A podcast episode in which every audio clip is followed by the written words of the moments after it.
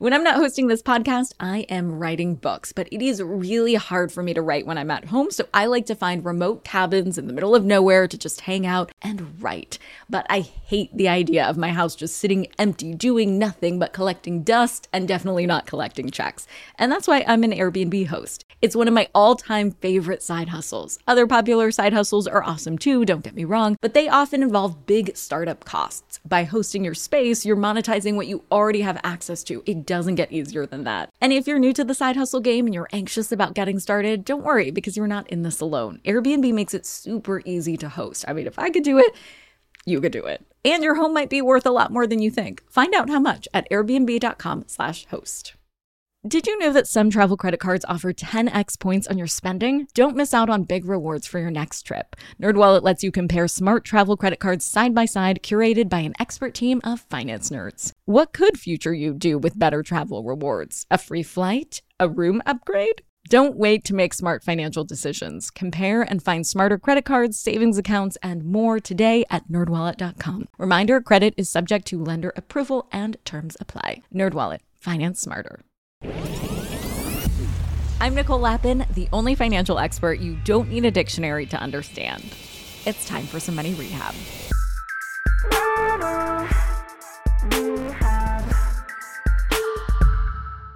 As I've been covering the war in Israel, I've asked myself time and time again how can I describe Israel to people who aren't Jewish or who haven't been to that part of the world? Because if you know Israel only from these headlines, you might think that it's just the center of war and religion, and that is part of the story. But what you might not know is that it's also the center of entrepreneurship, culture, and resilience. Some of the biggest companies of this century have come out of Israel, especially in tech. Companies like Waze, Monday.com, Fiverr, and so many more. I wanted to unpack why Israel has become a startup hub, what the impact of war will have on industries, including tech worldwide, and how the psyche of such a persecuted part of the world can remain so resilient. Today, I have some awesome help painting this picture. I couldn't think of a better person to help me do that than Dan Senor, an expert on Israel who co authored the New York Times bestselling book, Startup Nation The Story of Israel's Economic Miracle. Not only is Dan a New York Times bestseller, but during George W. Bush's presidency, he lived in Baghdad, where he served as a chief spokesperson for the U.S. led coalition in Iraq. Before that, he was a senior Defense Department official at U.S. Central Command in Qatar. He also has a new book coming out called The Genius of Israel The Surprising Resilience of a Divided Nation in a Turbulent World. So he is the exact person I wanted to be talking to right now for a dose of economics and hope. Dan Senor, welcome to Money Rehab. Great to be here. Thanks for having me. How are you?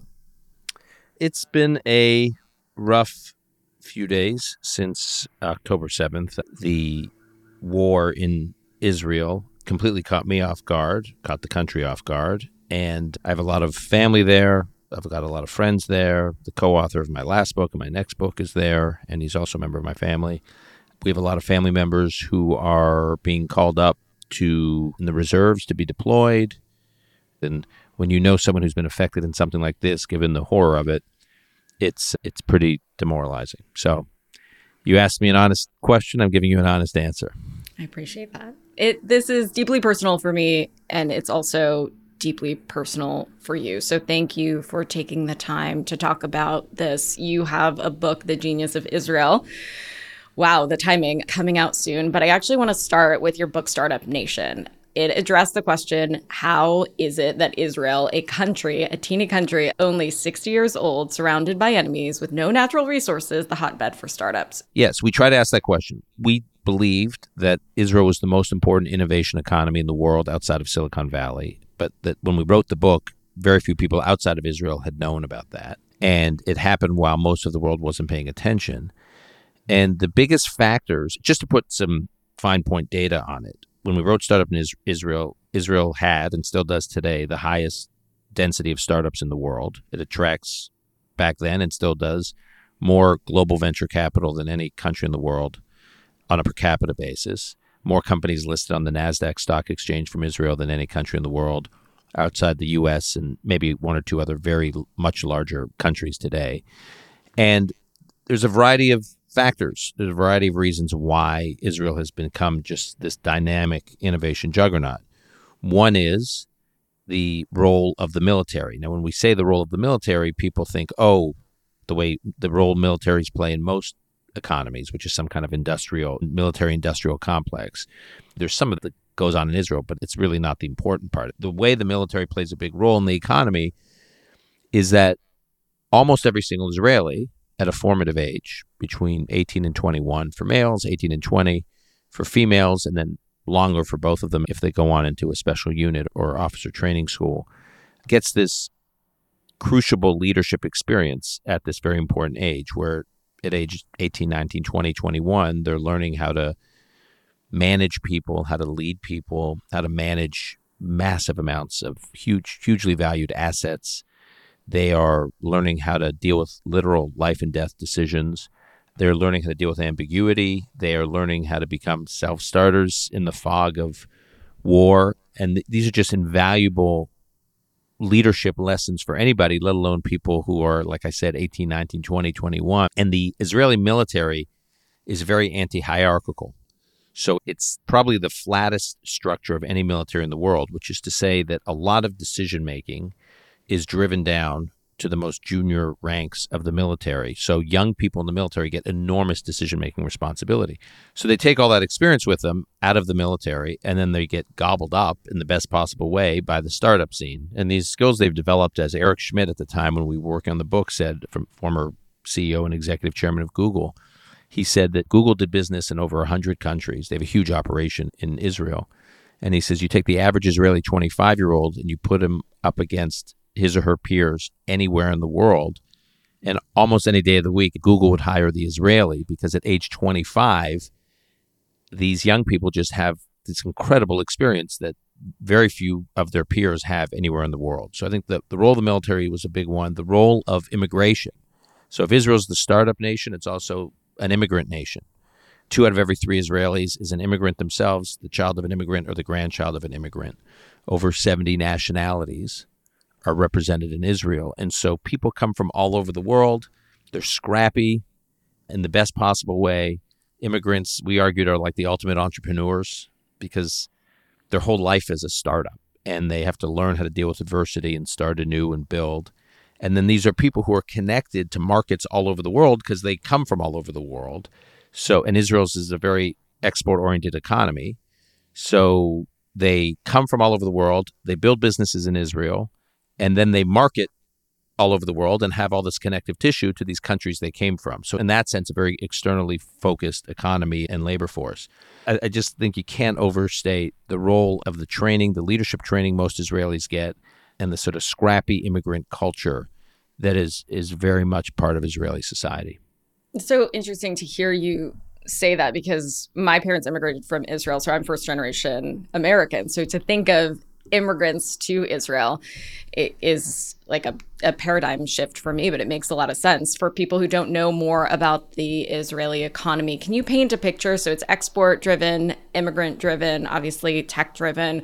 What else should we know about how it's operated and, of course, how what's going on now might affect it? It is an export oriented economy which you'd expect. The population now, when we wrote Startup Nation, it was about seven plus million. Now the population is about 9.3 million, which is still tiny.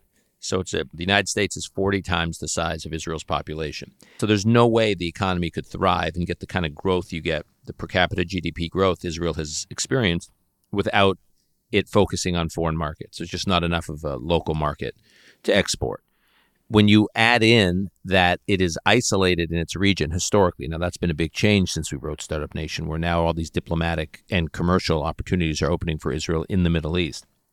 But it wasn't the case when we wrote the book. So it was isolated in the region.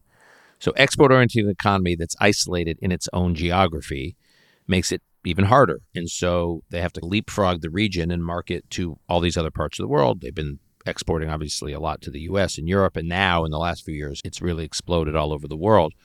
And tech has been the engine of that export economy. So the question is, why tech?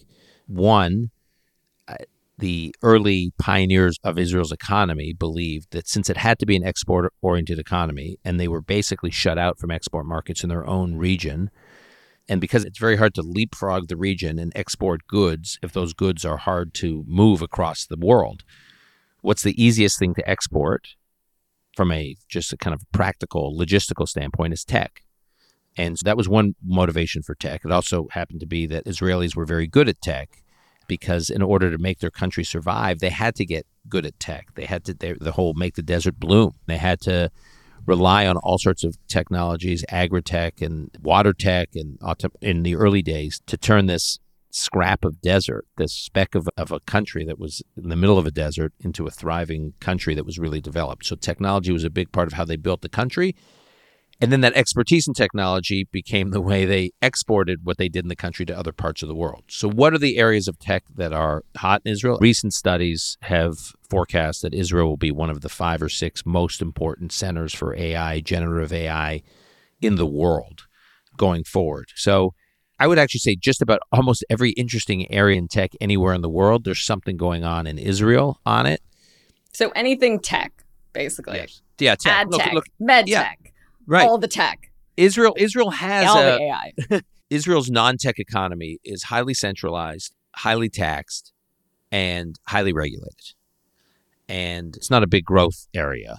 Other than tourism, I'd say the only non-tech area that does that booms in Israel is the tourism industry. But other than that, it's most mostly a pretty slow-moving.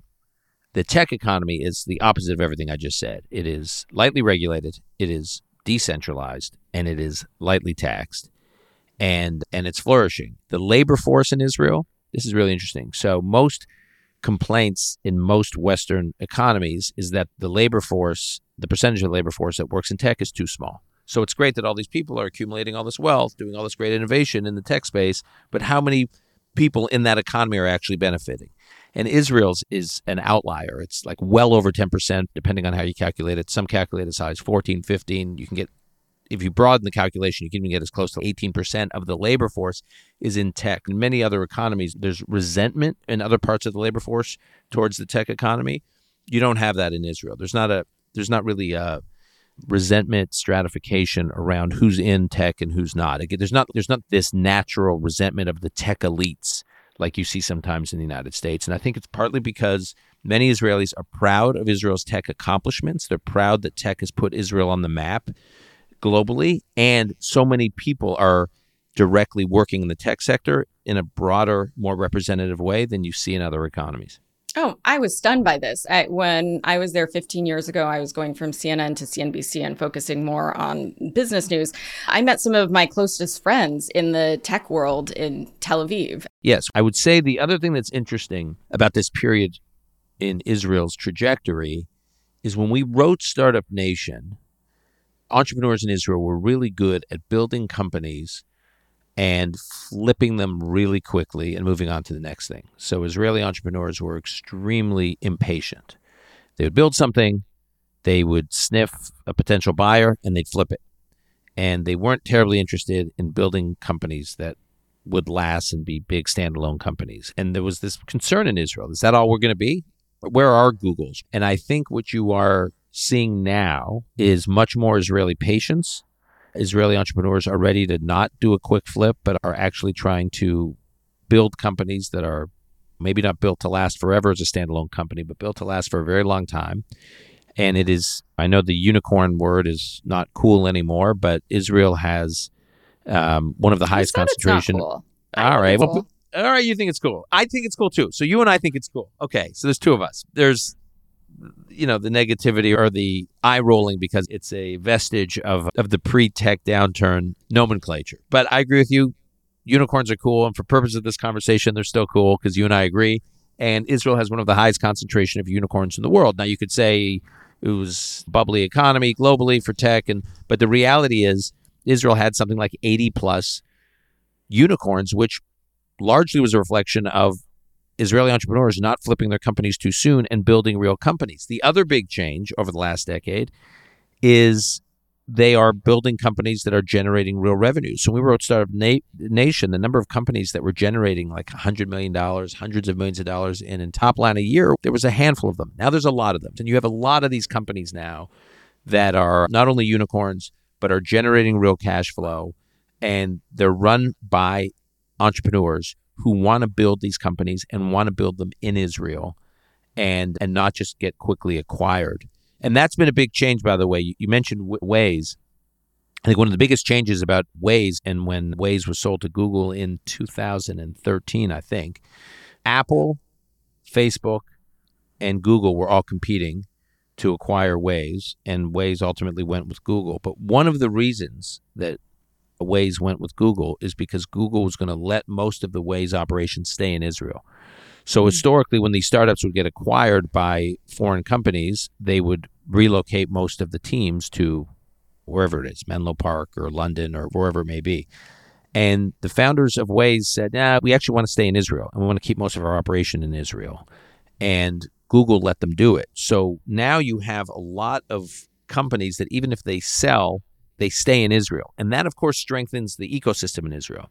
Because in Israel now, the ecosystem consists of a lot of really interesting startups that are building eh, rather than flipping. You have a bunch of multinationals, and we can talk about the role of the big multinationals. Over 400 multinationals right now with operations in Israel, innovation operations. And then you have all these Israeli startups that have matured, gotten acquired by foreign companies, but the foreign companies have kept them in Israel.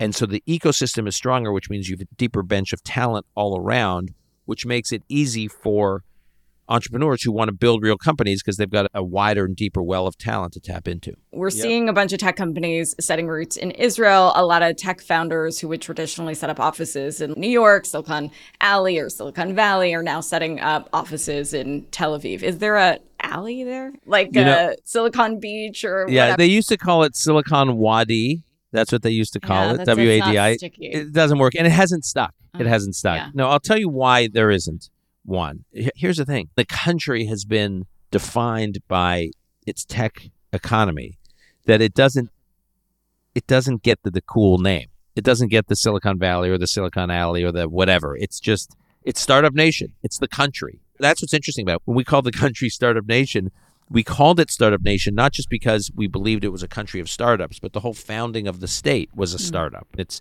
the whole culture of the way the country was built was like a startup. So the country wears the startup culture. It's not just like a a little nook in Yeah, it's like meta, but not the company right. meta, but the concept. Yeah. How do you think the attacks in Israel will affect startup culture? So I mean, it goes without saying, in the near term, in the near term, it's a very difficult time, really difficult time, and will be for some time for Israel generally, for any part of Israeli society, including the economy. And for the near term, the economy will take an especially big hit. The Bank of Israel has just forecast in recent days that they expect something like Israel will lose about 1% of its GDP. And that's just with basically, there's not a lot of ac- uh, economic activity happening internally while the war is going on. Obviously, there's a complete wipeout of tourism. So most of the non tech economy will grind to a halt. And that is obviously very bad for Israel's economy. Its tech economy will take a little bit of a hit because many of the people who populate the the tech economy are being called up in, into reserves. Israel has mobilized 300, 350,000 people in its reserves, and many of those are people who work in the tech scene. Now, it's been disproportionately combat soldiers, combat reservists who've been called up.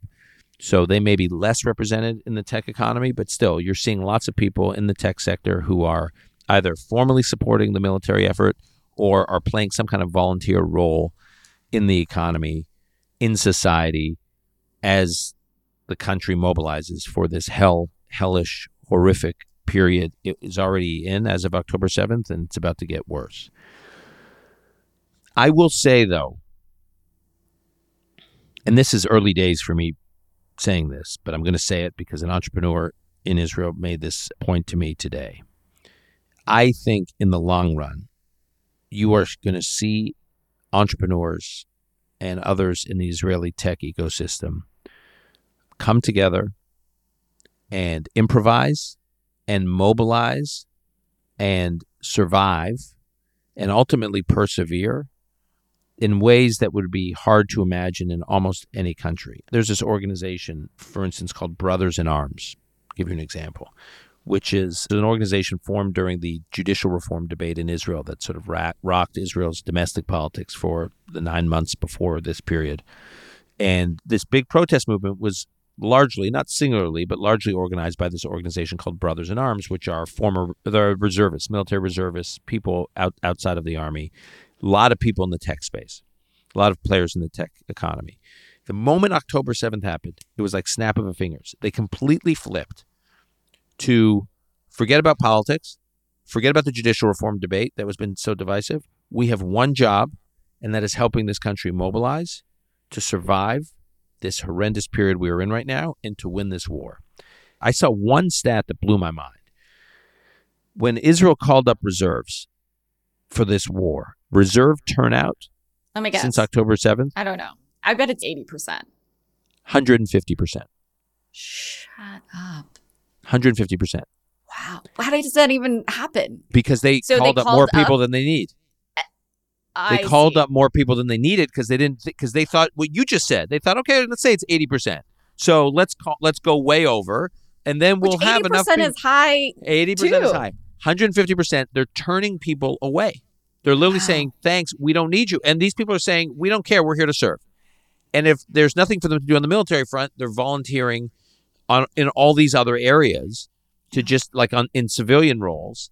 Look, I believe Israel's secret weapon in this war is Israeli solidarity Yeah. which is ironic because everyone had written Israel off as divided.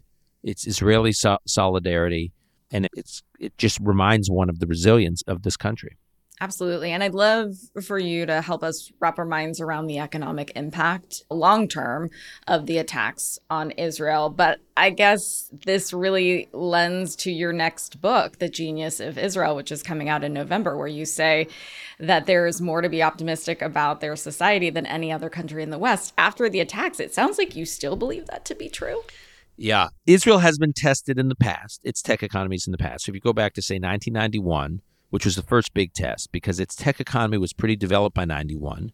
It wasn't as big as it was in the 2000s, but it was still pretty big. Intel, for instance, had set up huge, two huge operations in Israel, and some of the most important work for its most important chip at the time was being done in Israel. So they had bet its most important area of R&D in Israel. And then the 2000, the 1991 Gulf War happens. Scud missiles are being launched in Israel. The entire country shuts down.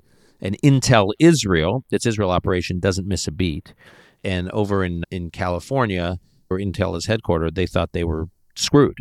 And because their most their most important innovation hub was bogged down with Scud missiles landing on the country and people in gas masks and sealed rooms and no one going to the office. And they worked 24 hour shifts. They set up kindergartens because schools were closed down. They set up kindergartens at Intel Israel. Different workers who weren't on shifts, like working on fabs, were manning, volunteering in the kindergarten to look after kids so other people could work and they were taking turns and they never missed a beat. They never missed a shipment. Everything was on time, on schedule. I think the same thing is going to happen here.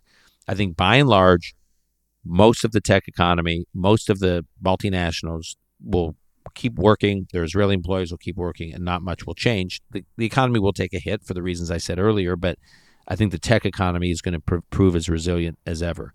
The, what to us is exciting about the what we call the genius of Israel, which this in the subtitle I think describes it. We could not have anticipated this moment that we're in, and that we're not surprised by it. Which is the subtitle of the book is "The Surprising Resilience of a Divided Nation in a Turbulent World." So, what do we mean by a turbulent world? The world is a mess. Polarized politics in most countries. The, most countries, the pe- people are divided in ways that are so mind blowing, including the one that, that you and I are in right now, the United States. And people who disagree politically can't have a conversation with one another, let alone work together and collaborate.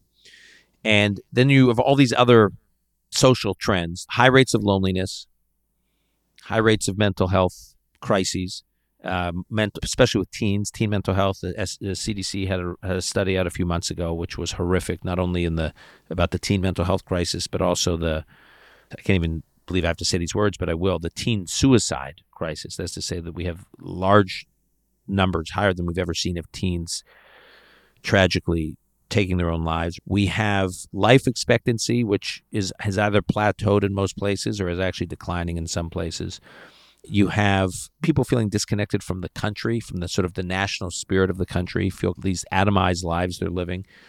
And then you have a demographic crisis, which is people aren't having children the rate they used to. Populations are shrinking, and which means populations, most countries are becoming, they're shrinking and aging, which is like the worst combination if you want to be a healthy, vibrant, optimistic, forward looking country. And if you want to be an innovative, if you want to have an innovative economy, having aging, shrinking populations, that does not bode well. So, on every one of these metrics I just mentioned, every single one, Israel's moving the opposite direction. Hold on to your wallets. Money Rehab will be right back.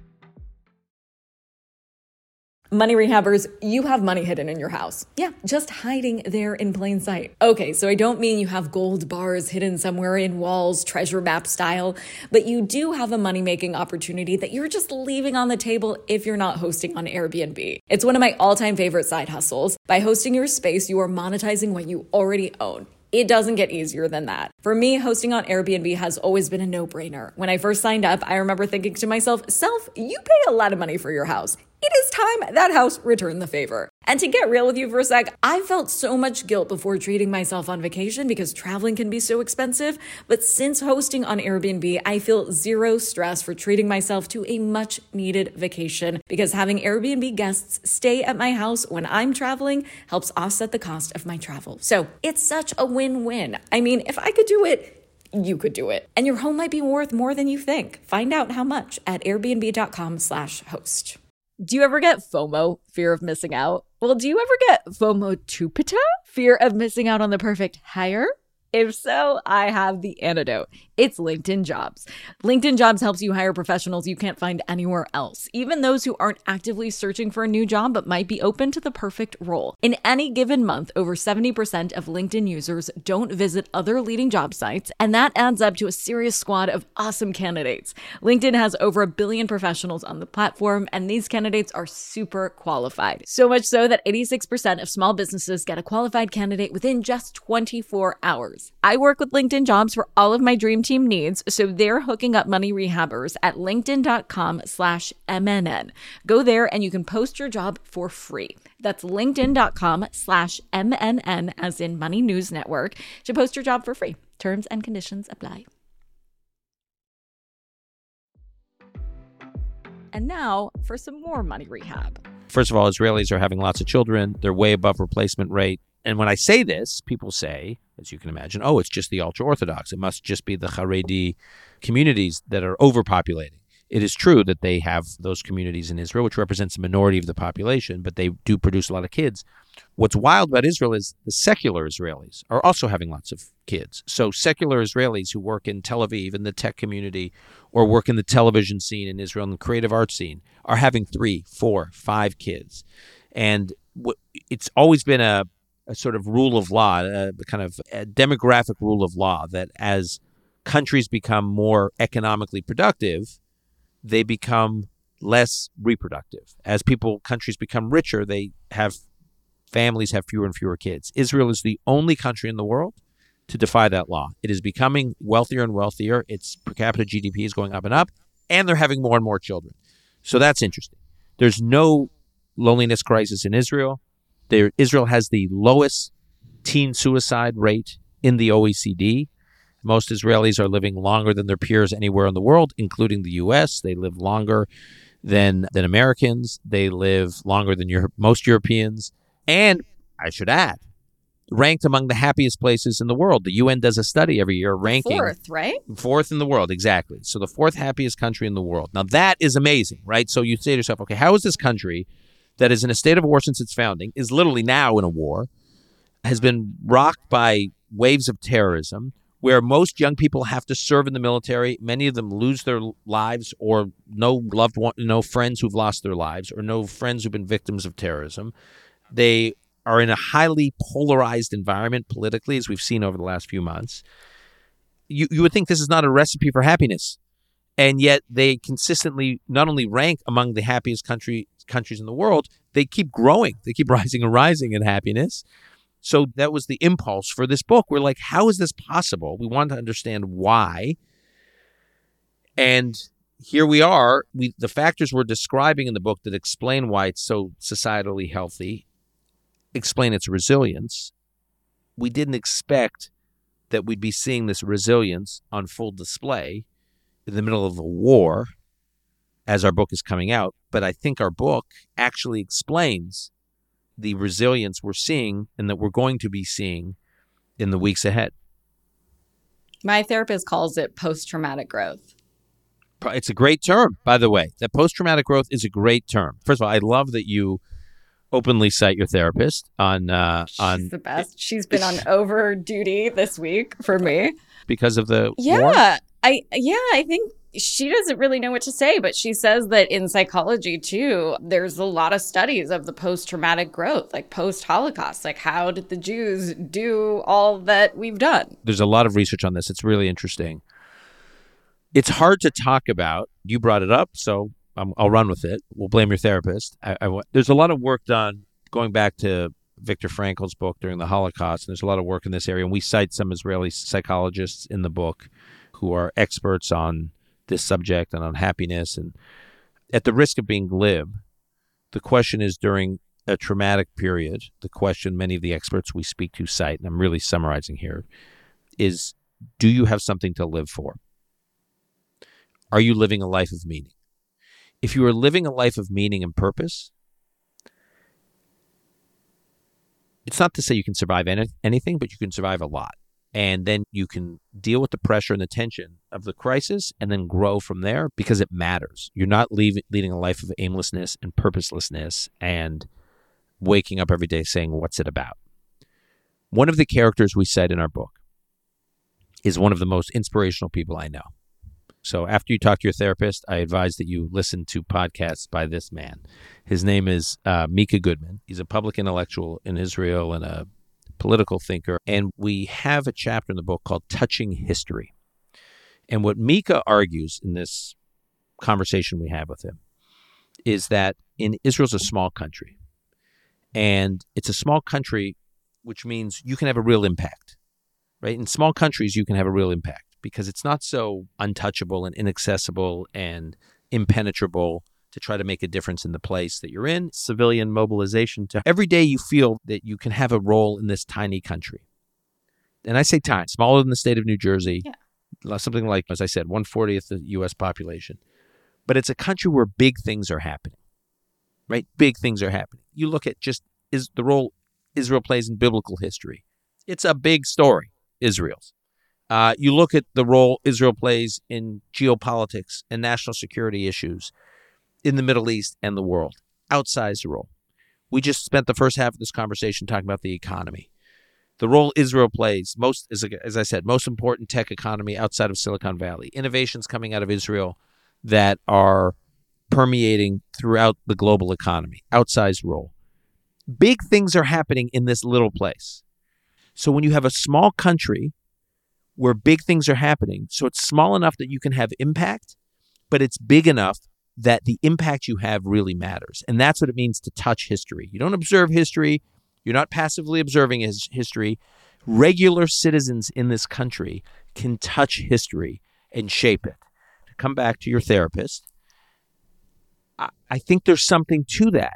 That Israelis, it's yes, it's post traumatic growth. It's the sense that out of incredible trauma, I can do better, get ahead, grow. That's part of it. And I also think it's that people are living with purpose. They're living with with meaning. They think their lives matter. They think their role in their society matters. And I think it's probably also cyclical too. Anecdotally, I am a stone's throw away from 40. I grew up in the States, very proudly Jewish, was on the fence about kids. During this existential crisis, I'm like, it is time to pop out some Jewish kids. I think it goes full circle back to the fertility. You know what? That is a great formulation. It's funny that you say that. So we leave this point out of the book, but you said it, so we're in it. I do think we try as much as possible to rely on social science data or epidemiological data, depending on the issue in the book, to make our points. This point you're making, I agree with you on, but we didn't have any data to b- back it up, so we didn't make the point. But I think your sentiment is widely held by many Israelis, which is it's my job to, to populate the world with, in this case, in their case, Israeli Jews. And when you think about a third of the Jewish people were wiped out during the Holocaust, so you think about what the size of the Jewish population would have been globally had six million Jews not been wiped out. When you think of the offspring of the Jewish people, and so there's this sense that we got to do our part here. We got a lot of catching up to do, and and I think what you're expressing is of a piece of with that. I've never felt it until now, but it is real. So during Uh, COVID, that's when you. No, like in the last week. Oh wow. Okay, got No, it. Oh, like, so in the last like, week. Oh wow. okay. Truly, this existential crisis. No, fuck COVID. I feel like our people need my two eggs up in the attic somewhere. All right. Back to Israel's economy. Yeah. Help me untangle this picture, though, that we're seeing on social media. God, I, I don't even know where to begin, but there are a lot of calls to donate to the IDF. But their website now says that they don't need donations, right? And there's this overall perception that maybe Israel doesn't have enough money to defend itself. Is there any truth to that? That's a great question. There are a lot of charitable efforts that are pretty decentralized to support Israel during this war. I think the challenge of mobilizing 300 to 350 reservists in a surge moment means that some resources they're short on. And so there are all these independent philanthropic efforts to get tourniquets and bandages and whatever food supplies to help different military needs. I think there's some organizations on the medical side, an organization like United Hatzalah, which if your listeners are interested in, we can post somewhere. United Hatzalah, which is a, a, a volunteer medic, ambulance motorcycle volunteer medic network of something like thou- 7,000 of these volunteers that move around the country on these motorcycle ambulances. They have raised a lot of money in recent days, as they should, because they're doing extraordinary work to augment the the healthcare system and the emergency needs of the healthcare system. But I think the big one in the weeks and months ahead will be what the U.S. government does. And I do believe there will be a big assistance package that goes before Congress to get Israel funds and potentially more military equipment. And that will be the big one that will that the US government will have to deal with. Some experts say that the United States is going to give Israel whatever funding is needed, but I suppose there's always a limit. Yeah, there's always a limit. I'm not sure there will be too much resistance to Israel's needs. I think, in the scheme of things, what Israel's needs will be uh, a tiny percentage of U.S. GDP. So it'll be economically not that important in the scheme of things to the U.S., but extremely important to Israel. I think there's overwhelming support in the United States right now for supporting Israel. It's wall to wall. Now, this is an interesting question. Why? Why are Americans so supportive? Americans in recent years have had more of a tendency to want to disengage from the world rather than stay engaged in the world. But when you see forces of barbarism going up against forces of civilization, I think the American people generally know where they stand. I remember seeing this about 10 years ago when there were a bunch of polls about whether or not the America the US should stay engaged in the Middle East. And something like 60 plus percent said we should be out of the Middle East. What are we doing in the Middle East? And then ISIS, you may recall, beheaded on, on, on video two one American, I think, and one Australian, and they, they broadcast it. And American public opinion almost flipped overnight, where majority of Americans said, We got to be engaged. We got to be in the Middle East. I think when they see forces of just cruelty and barbarism against people who share our values that are that we have a shared history with, the American people rally to that cause. And I think that's exactly what happened the weekend of October 7th is people over in the United States watched literally. It just I, I hate to be graphic, Nicole, but I feel like it's just they captured people, they tortured them. In some cases they raped them and they then either burned them alive and Or shot them. or murdered them stabbed and then them. burnt them or kidnapped or took them hostage. This was the experience of the over 1300 people who are now dead in Israel or the hundreds more that are unaccounted for and are probably dead. And I fear for the 200 on top of that, and it could be as high as 250 that have been taken hostage. It's like Israel experienced 10 9 11s in one weekend. If you look proportionately, again, 140th of the population. So you just add these numbers up. It's like it is 10 or more 9 11s on one weekend in this country. And is because you have your own experience in history with Israel. Everyone in Israel knows everyone. Many people in the Jewish diaspora knows someone in Israel. So we all feel very connected to this. And it makes us all feel very vulnerable. But I think for most Americans who have no connection to Israel, they watch what's happening. And it was all so well documented. And I just think there are these moments where it's just so clear. And there's a moment of moral clarity that, that President Biden spoke to in recent days. That it's just when these moments occur, they're just very clarifying, they're very stark. And I think we're in one of those moments. And I think that's why the American public so far is so strongly supportive of the U.S. standing with Israel, and why I don't think you'll see any gridlock in Washington over the U.S. providing assistance to Israel. And Israel also says we need resources, we need arms, we need munitions, we need funding. We don't want your troops. We don't want Americans fighting this war. We will fight this war, the Israelis say. We do not want American blood expended on this war. Israel will fight this war. Back us up, but we'll do the fighting. So we end our episodes with a tip listeners can take straight to the bank. For this one, I'd love your advice. In my experience, anyone who celebrates Israel's accomplishments gets hate. I've gotten hate. I imagine you've gotten a lot of hate. You've written now two books on Israel. How do you deal with it? I I get a lot of hate hurled at me, but that doesn't worry me as much. Uh, I've grown up with a very strong Jewish identity. I am the son of a Holocaust survivor. I, um, it's all I know, but I do worry about my kids. I have a 14 and a 15 year old, and I sometimes wonder how will they react to the hate.